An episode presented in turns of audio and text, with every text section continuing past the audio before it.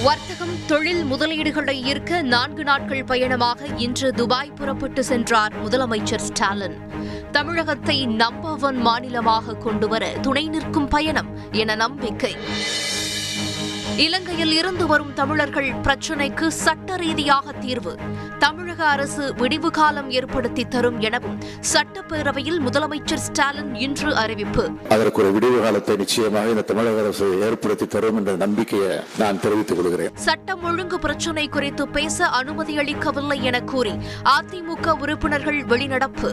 நாங்க பேசுவதே புறக்கணிக்கின்ற பொழுது நாங்கள் எங்களுக்கு என்ன அங்க மரியாதை இருக்கின்றது எதிர்க்கட்சிக்கு முல்லை பெரியாறு அணை கண்காணிப்பு குழுவுக்கு கூடுதல் அதிகாரம்.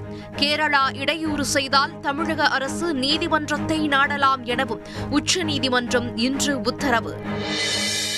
ஒரே நாளில் தமிழக மீனவர்கள் பதினாறு பேர் இலங்கை கடற்படையால் கைது.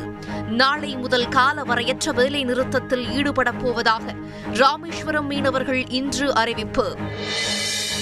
உத்தரப்பிரதேச முதலமைச்சராக நாளை பதவியேற்கிறார் யோகி ஆதித்யநாத். சட்டமன்ற கட்சி தலைவராக பாஜக எம்எல்ஏக்கள் கூட்டத்தில் இன்று முறைப்படி தேர்வு. சென்னை சூப்பர் கிங்ஸ் அணியின் கேப்டன் பொறுப்பில் இருந்து தோனி விலகல். ரவீந்திர ஜடேஜாவிடம் கேப்டன் பொறுப்பை தோனி ஒப்படைத்ததாக சிஎஸ்கே அணி நிர்வாகம் இன்று அறிவிப்பு.